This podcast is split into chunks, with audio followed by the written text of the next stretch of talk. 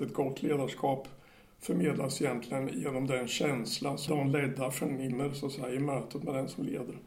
Så ledarskap är egentligen i grund och botten en känsla av tillit.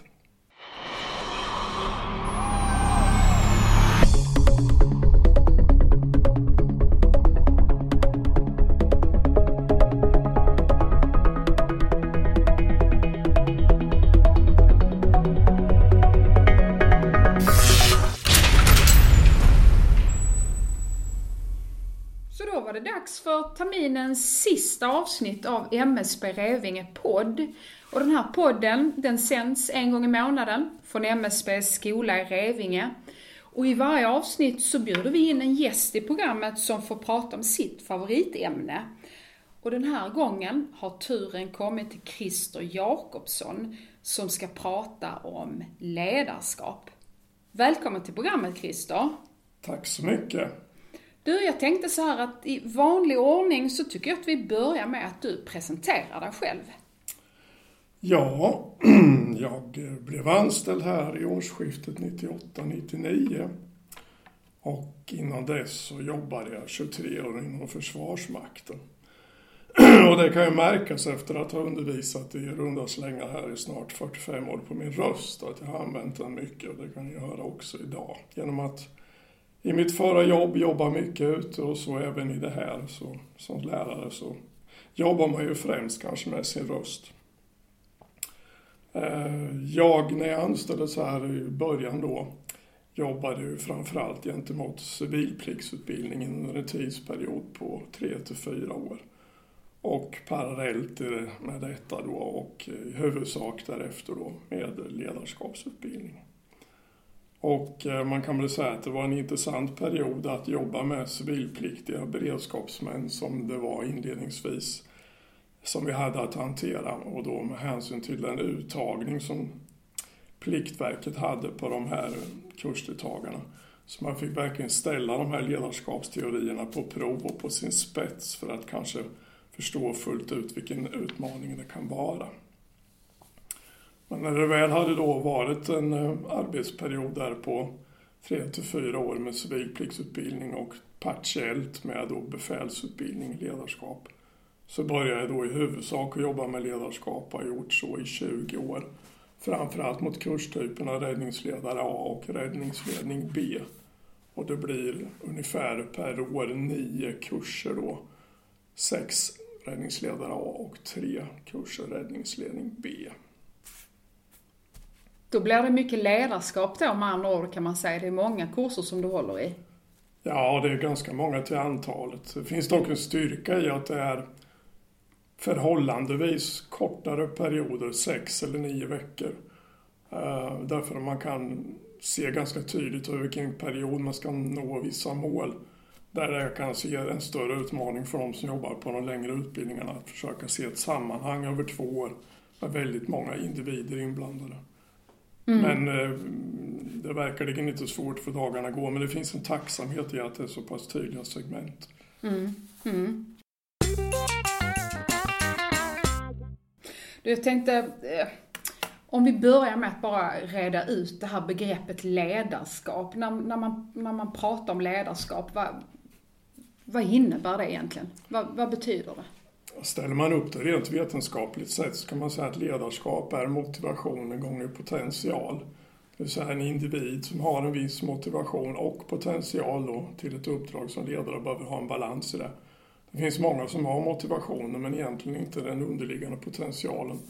Och då uppstår inte känslan av tillit. Det finns också människor som egentligen skulle ses som ledare önskvärda i den rollen men som inte söker jobbet av andra anledningar och då uppstår ju inte egentligen ett ledarskap heller om annat eh, kanske på ett informellt plan.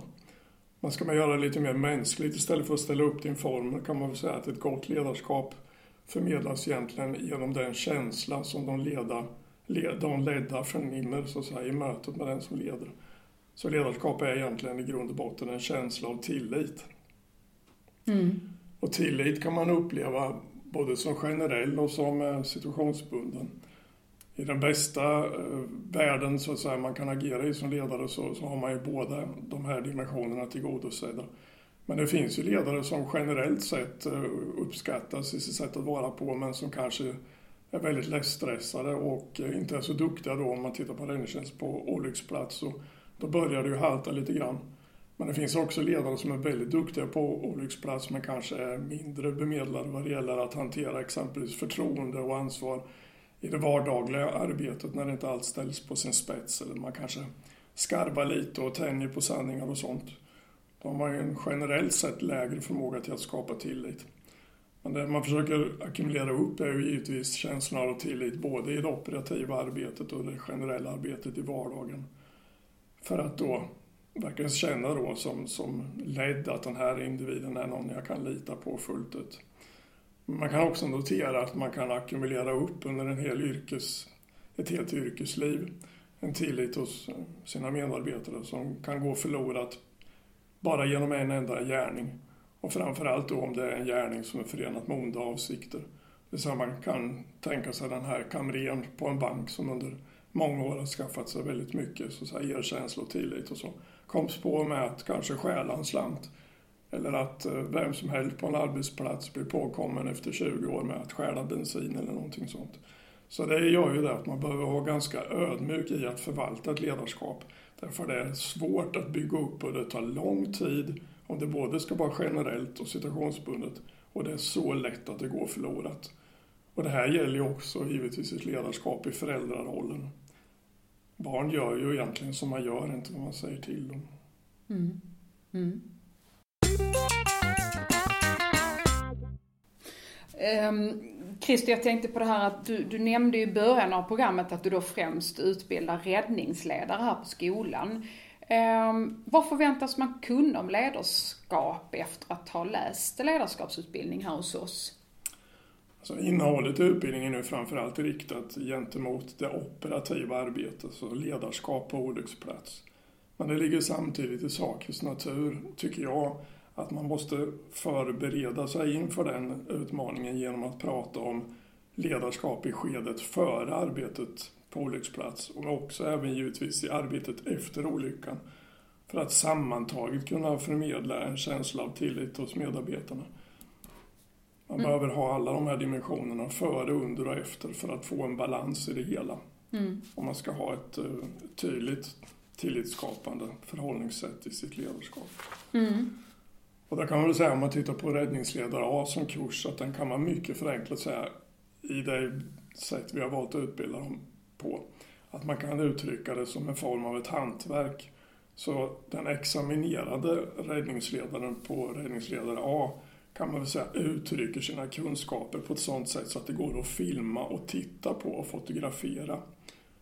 Medan då på räddningsledning B egentligen är en slutprodukt som man ska jämföra kanske med ett förhållningssätt till ledarskap.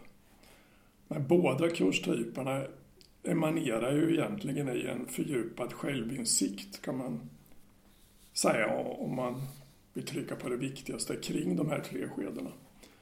Men att ledarskapet på räddningsledare bara då på A-kursen skulle ses som ett hantverk, det är också ett förenklat förhållningssätt. Men det är ofta så vi jobbar vi examinerar och eh, diskuterar med dem utifrån vad vi ser.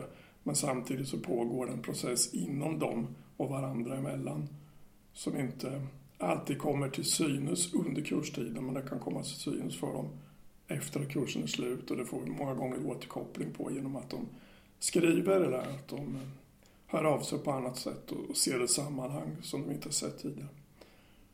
Vad det gäller kurstypen räddningsledare B, det här förhållningssättet som jag refererade till, är ofta knutet till det vi pratar om på den kurstypen. Frågor kring livsåskådning, etik och moral. Ehm, som många gånger tyvärr ligger lite grann vid sidan av i det samhälle vi lever i. Vi har så bråttom med allting.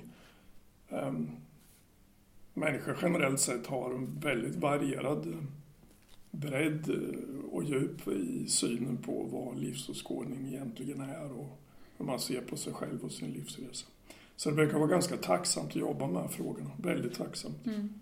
Ja, men jag tänker att det är många som just är säkert väldigt intresserade av det. Men är det så att eh, de studerande blir lite förvånade då när man ska prata om livsåskådning och etik och moral, när man har någon förväntan av att det är ledarskap man ska eh, man ska prata om? Ja, det kan ju, men många gånger den här försiktigheten som du uttryck för i en fråga handlar egentligen i grund och botten om en viss rädsla. Att behöva tangera någonting som man inte har berört, som man har stängt ner. Ehm, det kan också handla om att man är rädd att exponera sig gentemot de andra kursdeltagarna. Mm. Och där tycker jag det är rätt skönt personligen att vara ändå som jag är snart 64 år, att jag har en livserfarenhet och man har sett eh, anhöriga bli gamla och dö, man har gått igenom prövningar själv.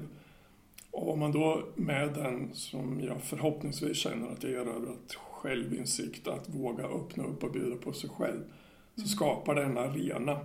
För att om man själv kan tjäna som exempel och ta fram det som har gjort ont inom det egna livet och lyfta fram det som ett exempel så uppstår faktiskt ofta känslan av tillit, det vill säga att man uttrycker ett lärarledarskap i lektionssalen. Och det i sin tur gör oftast när kurstagaren känner sig trygg att de vågar ta upp och närma sig vissa saker. Ehm, det finns två dimensioner här. Det ena är det som man kan säga handlar om att försöka förklara begrepp. Det andra är att närma sig subtila föreställningar och tankar man går och bär på kring sig själv och sin egen livsresa. Och det där sammantaget, eftersom det då är en process de får jobba med över tid, brukar växa fram till någonting större. Mm.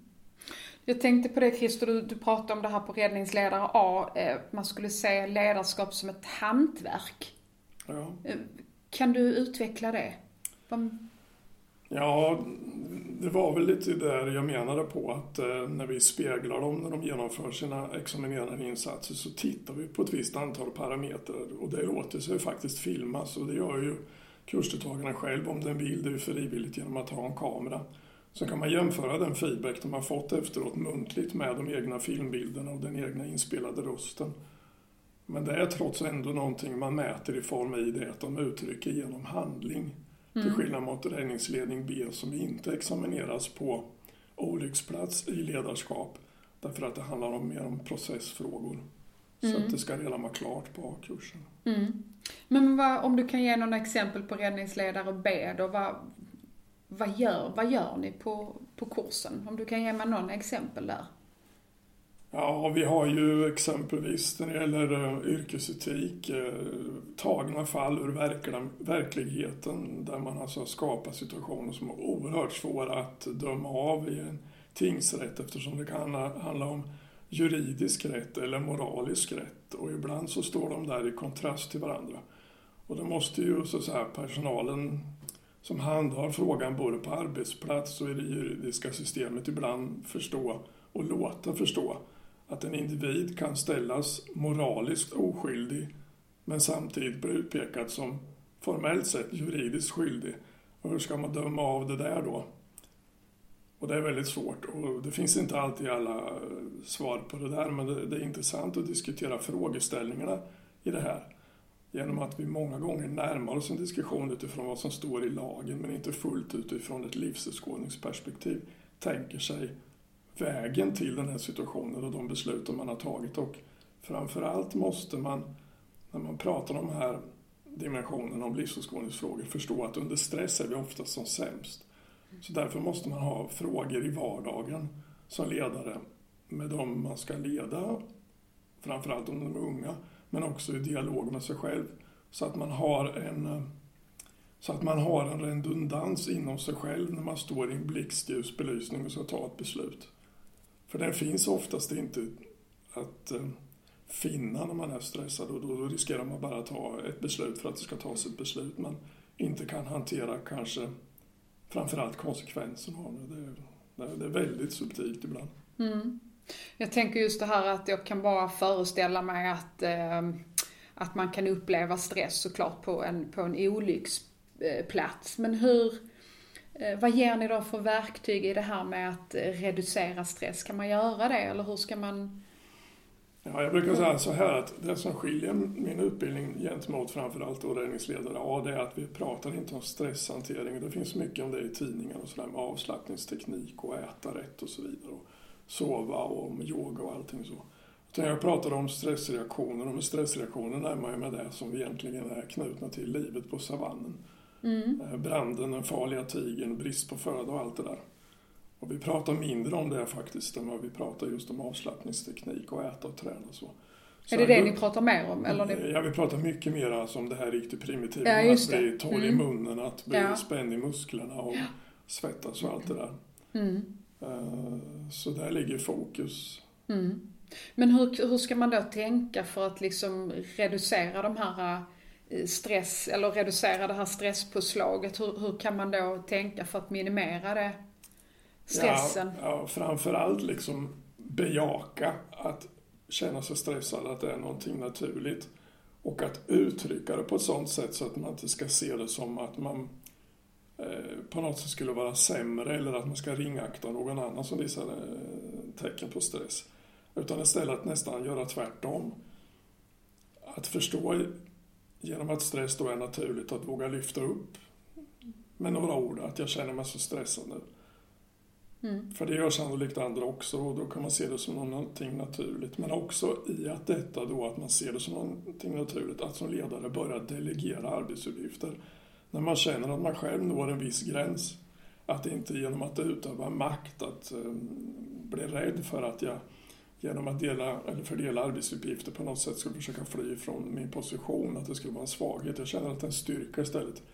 Att man har byggt upp en sån stämning varandra emellan med en sån ödmjukhet så att man kan bara fördela arbetsuppgifter utifrån hur man själv känner sig och sin egen stress och förstå konsekvenserna av det också. Och där återigen är ju då det ödmjuka ledarskapet eh, ett sätt in i det där. Att det är naturligt att göra så. Mm.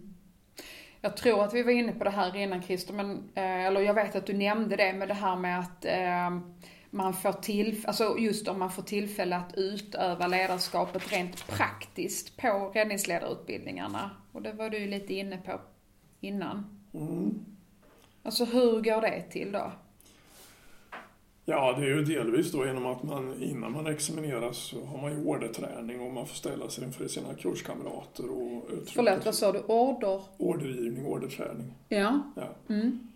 Och där får man ju ställa sig som frontfigur för sina kamrater, men de har man ju då börjat lära känna, det är en del i lära känna-processen också. Mm. Men senare så är det som så, då ska man även leda individer som man inte har träffat tidigare i någon större utsträckning. Det kan vara SMO-studerande eller att han tillkommer personal från räddningstjänsten som ska arbeta tillsammans med oss. Så att, eh, att leda främlingar då i ett operativt arbete med många omständigheter, det skapar givetvis stress både på ett plan där det gäller att hantera väldigt många olika parametrar men också det här främlingskapet. Att mm. möta individer som man inte känner faktiskt ens ytligt. Eh, det är något sätt, och mån också ett sätt att kunna närma sig det här med stress, stresshanteringsförmåga och självinsikt. Mm. Du nämnde ju det här med att de, eh, de studerande filmar sig själva. Ja, om de vill. Om de vill. Um, Mm. Och det vill de flesta kanske? Ja, men många gånger så glömmer de att slå på kameran för att Aha. de är så stressade. Okej, okay. ja. Så att man kan se hur det liksom hur det hänger ihop de här resonemangen. Alltså, är man stressad så missar man många gånger de här små enkla bitarna. Ja, Lika väl som man missar de stora bitarna. Mm. Ehm, men som sagt var, det är ingenting att tvinga dem till. Men många uppskattar det jättemycket, andra vill inte göra det för att de av någon anledning tycker det är lite pinsamt att se sig själva. Men det kan ju inte mm. några åsikter kring. Men majoriteten Nej. filmar sig själv. Ja, ja. Eh, vilken litteratur använder man på eh, räddningsledarkurserna? Kopplat till ledarskap då? Räddningsledare ja, använder jag ju framförallt boken Direkt ledarskap av Gary Larsson och Shane Kallenberg därför att det är en bok som knyter an till vår kultur och det operativa arbetet. Att ledarskap generellt sett är så stort. Man kan prata om ledarskap exempelvis om jag är marknadschef på ett företag i Japan eller om jag är eh, företagsledare på ett eh, stort företag i Japan eller om jag råkar säga vara polisbefäl i Frankrike eller om jag är chef på ett mellansvenskt kommunalt bibliotek. Mm. Så är yttringarna av ledarskapet väldigt olika men det är ändå som så att det bottnar i att de man ska leda ska förnimma känslan av tillit. Men framförallt boken Direkt ledarskap handlar ju då om oss i vårt land generellt sett och vår kultur under det operativa arbetet. Och det är ju då Försvarsmakten framförallt så har skapat den här boken. Men det operativa arbetet som räddningstjänsten genomför är väldigt snarlikt. Med klimatologiska utmaningar, stress, skadade, samverkansfaktorer, glassplitter, blod och allt det där som man möter i det arbetet. Så mm. därvidlag skiljer sig ju då ganska mycket mot att exempelvis vara chef på ett mellansvenskt kommunalt bibliotek. Mm. Inte så mycket blod och glassplitter kanske? Nej, tack och lov. Ja. Men eh, jag brukar säga att det finns mycket intressant litteratur på biblioteket och läs gärna men akta er för att dra in, så att säga, framförallt kanske då om jag tänker på amerikansk litteratur kring ledarskap och tro att det är en sanning. Jo, det kan det ju vara där, men inte här. Mm. För det är oftast kulturella uttryck som smyger sig in i de här böckerna. Så svensk litteratur knutet till operativa omständigheter tycker jag den är bäst att mm. använda som. Sen har vi ytterligare en bok då, Taktik, ledning och ledarskap. Jag börjar bli lite ålderstigen men jag brukar hänvisa till den lite grann, kanske lite mer som en lärarhandledning. Den är lite mer abstrakt. Så med hänsyn till kurstidens omfattning och längd så tycker jag direkt ledarskap är bäst. Mm. Att vi har en bok som vi håller oss till ganska tydligt. Mm. Och den är också pedagogiskt väl sammansatt. Mm.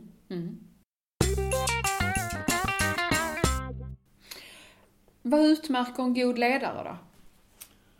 Ja, det finns ju jättemånga teser kring det här, men jag tycker ett sätt att uttrycka det på ligger man nära till hands att lyfta upp och det är framförallt att man har förmågan att visa personlig omtanke. En chef, hur krävande den ändå kan vara, kan få med sig sina medarbetare om de vet att det i grund och botten är förenat med personlig omtanke och välvilja. Eller kanske vi har minnen av som vi är små, när vi hade stränga lärare, men vi visste ändå att de ville oss väl. Mm. Då var det ganska lätt att, att fråga sig och, känna att ja, men det här är nog ändå någonting i slutändan som kommer att bli bra. Vi har väl alla haft någon sträng tyska lärare eller någonting sånt ja. som vi som vuxna har förstått och uppskattat mer än just under tiden vi hade att hantera våra läxor. Mm. Men jag tycker också ibland, som vissa kursdeltagare lyfter upp, att eh, det finns en, en, en rädsla för att kanske uppfattas som snäll i sitt ledarskap. Och då brukar jag säga, jag tycker istället att ordet vänlig är ett bättre uttryck, därför att i ordet vänlighet finns det som i uttrycket personlig omtanke även utrymme för en konfrontativ dimension. Det vill säga, jag kan visa omtanke genom att ställa frågan Olle eller Eva, jag har märkt under en längre tid att du luktar alkohol när du kommer till jobbet på morgonen. Då visar jag faktiskt personlig omtanke, men om än i en konfrontativ tappning. De andra tre parametrarna tycker jag kanske då den näst viktigaste är självinsikt, att förstå hur man uppfattas av andra. Och sen då den tredje faktorn, att jag kan mitt jobb givetvis. Och den fjärde, att jag försöker vara så rättvis som det är möjligt att vara. Jag brukar varna för millimeterrättvisa, men centimeterrättvisa om det nu finns någon sån. Där kanske det finns en möjlighet att liksom kunna tangera att nå. Men så tycker jag också en sak som inte uttrycks speciellt mycket i litteraturen, som är din egen erfarenhet och reflektion som är bra att ha och kunna visa på. Och det är att man har humor. Det är ingen nödvändighet, men det är oftast en god tillgång i arbetet som ledare. Mm. Mm. Kan man i förväg säga vem som kommer att bli en, en bra ledare? Alltså, är, är det något man är född med, tror du? Eller kan man utvecklas till att bli en bra ledare även om man inte har det i sig från början? Ja, det finns siffror kring det där och så noga man nu kan mäta. Det varierar lite grann. 20 procent eh, har man sagt att det skulle kunna tänkas vara av populationen som har förutsättningar för att vara naturliga ledare de senare åren har man velat lyfta upp det där lite grann till närmare 30 eller 35 procent. Jag är personligen lite tveksam till det utifrån vad jag har varit med om. Så jag håller mig fortfarande till att säga runt 20 procent så länge jag inte har fått det tydligare eh, visat på att jag skulle ha fel. Och då skulle det innebära att då har vi kvar då runt 80 procent av populationen. Och då är väl ungefär 55 procent vad man kan kalla för utvecklingsbara ledare. Man har alltså förutsättningar för att axla ett ledarskap på ett tillitsfullt sätt. Och då får man också säga så här att eh, det finns olika dimensioner i ledarskapet, utmaning, storlek och de man ska leda. Man kan vara chef i en, säg en reception på ett hotell med två anställda och fungera där i sitt ledarskap. Eh, man kan också vara chef på en industrikoncern med 5000 anställda. Men generellt sett handlar det ändå om om de två personerna man leder i receptionen känner tillit eller inte tillit. Eller i det stora företaget att företaget generellt sett uppfattar att det finns en känsla av tillit. Så är det 55 procent av befolkningen och det är en ganska stor tacksam siffra tycker jag att vi är ändå så många tillsammans med de 20 procenten som är naturliga ledare. Som i samhället då totalt sett 75 procent kan axla ett ledarskap och uttrycka beteenden som skapar tillit. Men så finns det då kvar 25 procent. Och de bör inte, och jag vill påstå skall inte egentligen ta och axla ledarskap för de klarar inte av det. Och många gånger vill de inte, de vet innerst inne att det här kommer nog inte bli så bra. Vad man kanske inte lyfter upp så ofta, de här resonemangen, men det verkar nog rätt så självklart när jag säger det. Att det finns ju skickliga ledare i andra avseenden än ett gott ledarskap, alltså i kriminella organisationer mm. finns det skickliga ledare. Det finns också skickliga ledare i politiska organisationer och då menar jag politiska organisationer med icke-demokratiska förtecken. Mm. Men det de har tillsammans, de här kriminella organisationerna, tillsammans med icke-demokratiska politiska organisationer, det är att det slutar oftast i ett kollektivt fördärv i olika tappning givetvis. Eftersom det tillitsskapande goda ledarskapet är ett sätt att förhålla sig till livet och uppdraget som bygger på ideal och där vi egentligen bygger vårt samhälle på för att det ska kunna fungera över tid. Mm. Och det gör inte ett samhälle som styrs med kriminella eller andra mm. förtecken. Mm. Christer, ehm, i förra avsnittet så var Fredrik Tornhall här eh, från enheten Teknik och Service och gästade då programmet och han ställde en fråga till dig som jag tycker att vi lyssnar på. Eh, jag tänker så här, Christer, du har ju också varit här i många år liksom jag. Hur tycker du det att ledarskapet har utvecklats på våra befälskurser? Från när du började här till idag. Det är ju en viss skillnad från brandförman till idag till en eh, räddningsledare. Ja, det var roligt att veta. Ja, vad säger du Christer? Hur tycker du att ledarskapet har utvecklats på våra befälskurser från när du började här till idag? Du sa du, var, du har ju varit här några år. Jag har gjort det. Ja. Och först tyckte jag att frågan var relativt enkel att svara på men sen efter att ha fått fundera på den en stund så förstår jag att den var ganska svår egentligen. Och det gör den ju ännu mer intressant att eh, svara på och jag har försökt fundera ut ett svar som förhoppningsvis ska bli så tydligt som möjligt. Nämligen att idag tror jag man, och jag i alla fall, försöker lyfta upp synen på de som man är tänkt att leda i det här kommande ledarskapsuppdraget. Mer än vad man gjorde tidigare. Synen på dem man ska leda, alltså inte ledarskapet, kanske det operativa arbetet, utan synen på personalen som man ska leda. Lite förenklat uttryckt kan man väl säga att någon gång runt eh, 50-talets slut och kanske även in på 60-talet så såg man väl kanske personal som någonting som man kunde kalla för underställda. Och de blev ju då behandlade just som underställda. Och sen på senare delen av 60-talet och 70-talet när lagen om medbestämmande rätt kom, att man mer började se på dem man ska leda som anställda. Och sen hade vi 80-talet, då började man kanske mer uttrycka dem som man ska leda som om de då vore personal. Och idag då, 90 och millenniet och framåt, sent 90-tal och idag, egentligen ser på de man ska leda som medarbetare. Och det innebär väl då att jag försöker lyfta in samma resonemang mot utbildningsinnehållet på befälskurserna. Att de de ska så att säga då leda då behöver betraktas som medarbetare, inte som underställda. Därför att om det finns en diskrepans, medveten eller omedveten, och oftast är den omedveten, i hur man bemöter de anställda, eller som jag nu säger då egentligen medarbetarna, så uppstår ju då en vantrivsel och ineffektivitet om det uppstår en diskrepans där. Så om vi tänker oss en ung individ som nyss avslutade SMO-utbildning, men man kan kalla dem då millennials eller generation Y eller generation Z. Generation Z födda 95, de har inga minnen ens från 1900-talet. De kommer sannolikt att när de närmar sig då en anställning att gå in på kommunens eller räddningstjänstens hemsida och titta då på vilka uttrycksformer och sådär. Det är tänkt att man ska kunna förvänta sig när man får jobb där och där står det ju säkert då gissningsvis ganska ofta att vi ser på dem som nu eh, ska ha plats hos oss som kommande medarbetare. Att då gå in på en eh, arbetsplats, en räddningstjänst och bli bemött, behandlad som underställd så kommer det sannolikt att skapa en väldigt tydlig förlora-förlora situation. Både på kort och lång sikt. Och den här millenniegenerationen kommer då högst sannolikt att sluta. Eller som sagt var i värsta fall stanna kvar och bara tycka att man har kastat bort tid och pengar. Ett annat sätt tycker jag också att se på det är att inte prata om ledarskapet som isolerad företeelse utan också titta på vad jag vill kalla för ett efterföljarskap. Man kan väl säga så egentligen att eh, ett ledarskap är en ömsesidig relation, så det bygger på en ömsesidig relation. Och är det som så att det inte finns någon som följer en ledare så finns det heller inget ledarskap. Så med att rekrytera goda efterföljare, vad man kan kalla då Eh, att ha synen på dem som att de är medarbetare, är egentligen att rekrytera medproducenter av ledarskap. Det är så att dåliga efterföljare visar sig oftast då som att eh, de uttrycker sig att vara motberoende gentemot chefen.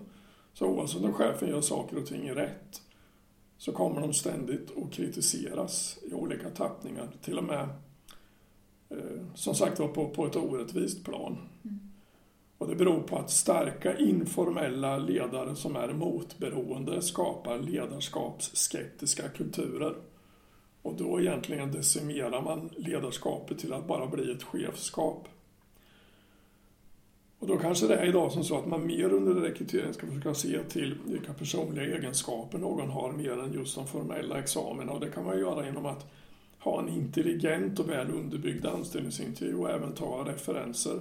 Men också att den som ställer frågan i sin tur har en fördjupad livsåskådning och en väl förankrad yrkesetik på arbetsplatsen.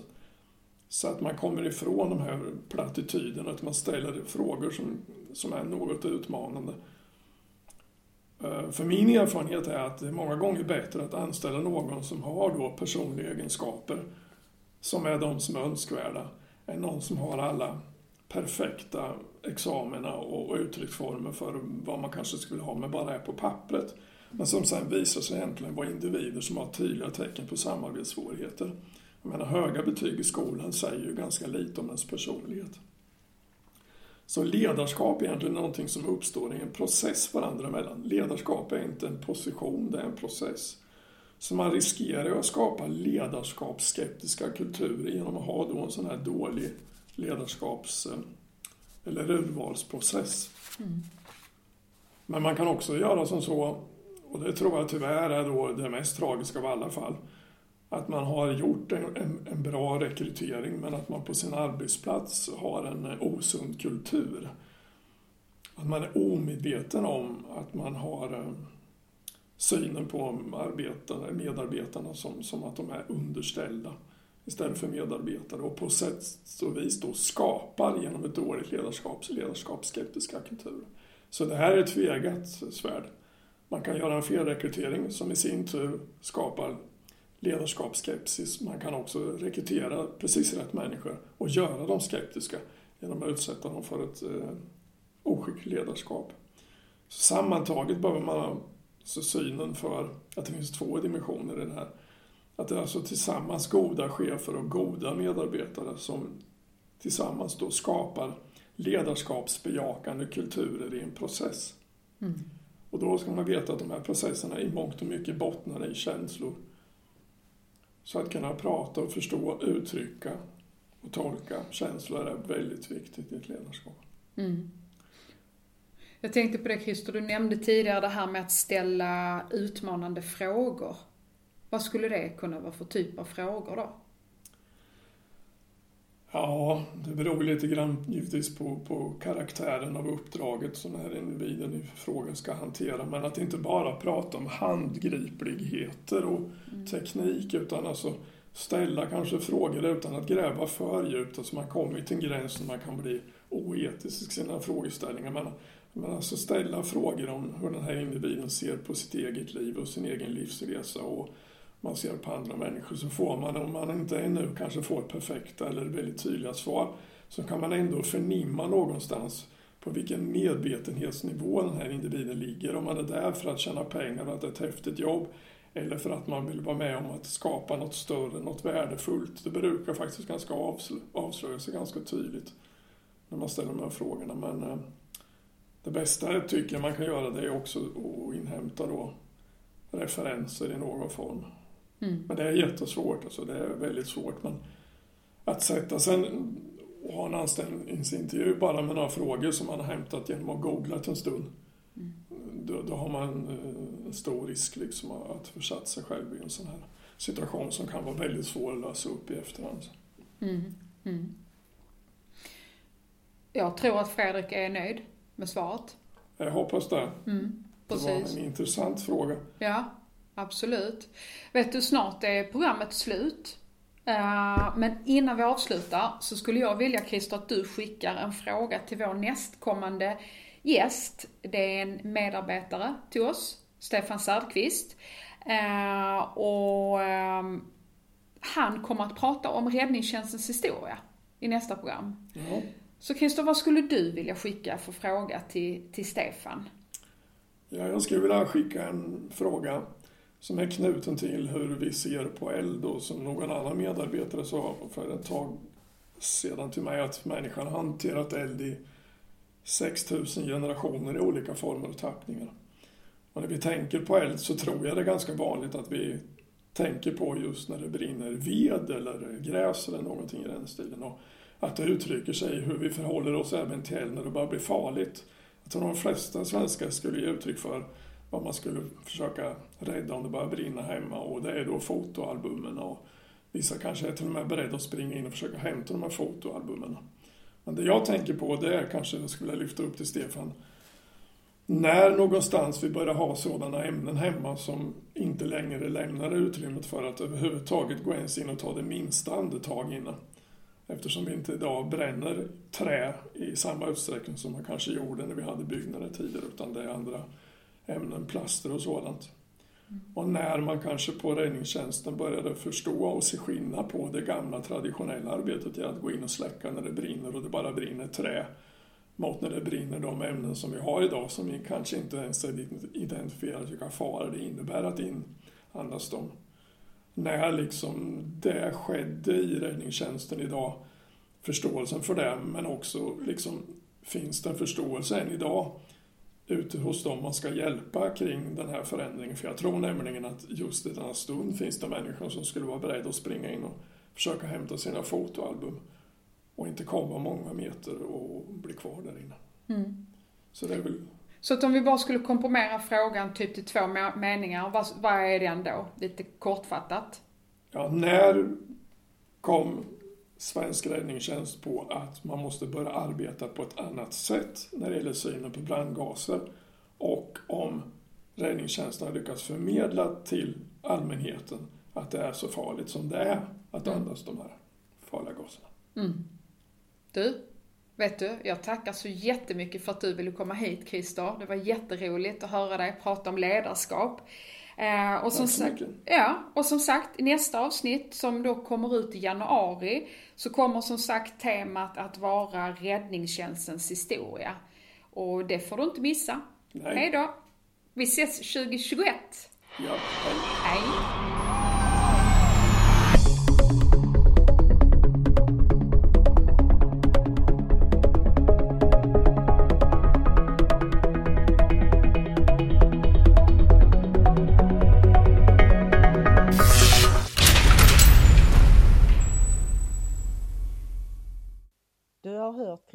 Jakobsson, lärare på MSB Revinge. Intervjuade gjorde Laura Kristbjärnardottir. Inspelning och redigering av Charlotte Kristoffersen. Signaturmelodi av och med tillåtelse av Christian Ur. Referenser hittar du på msbrevingepodd.wordpress.com MSB Revinge november 2020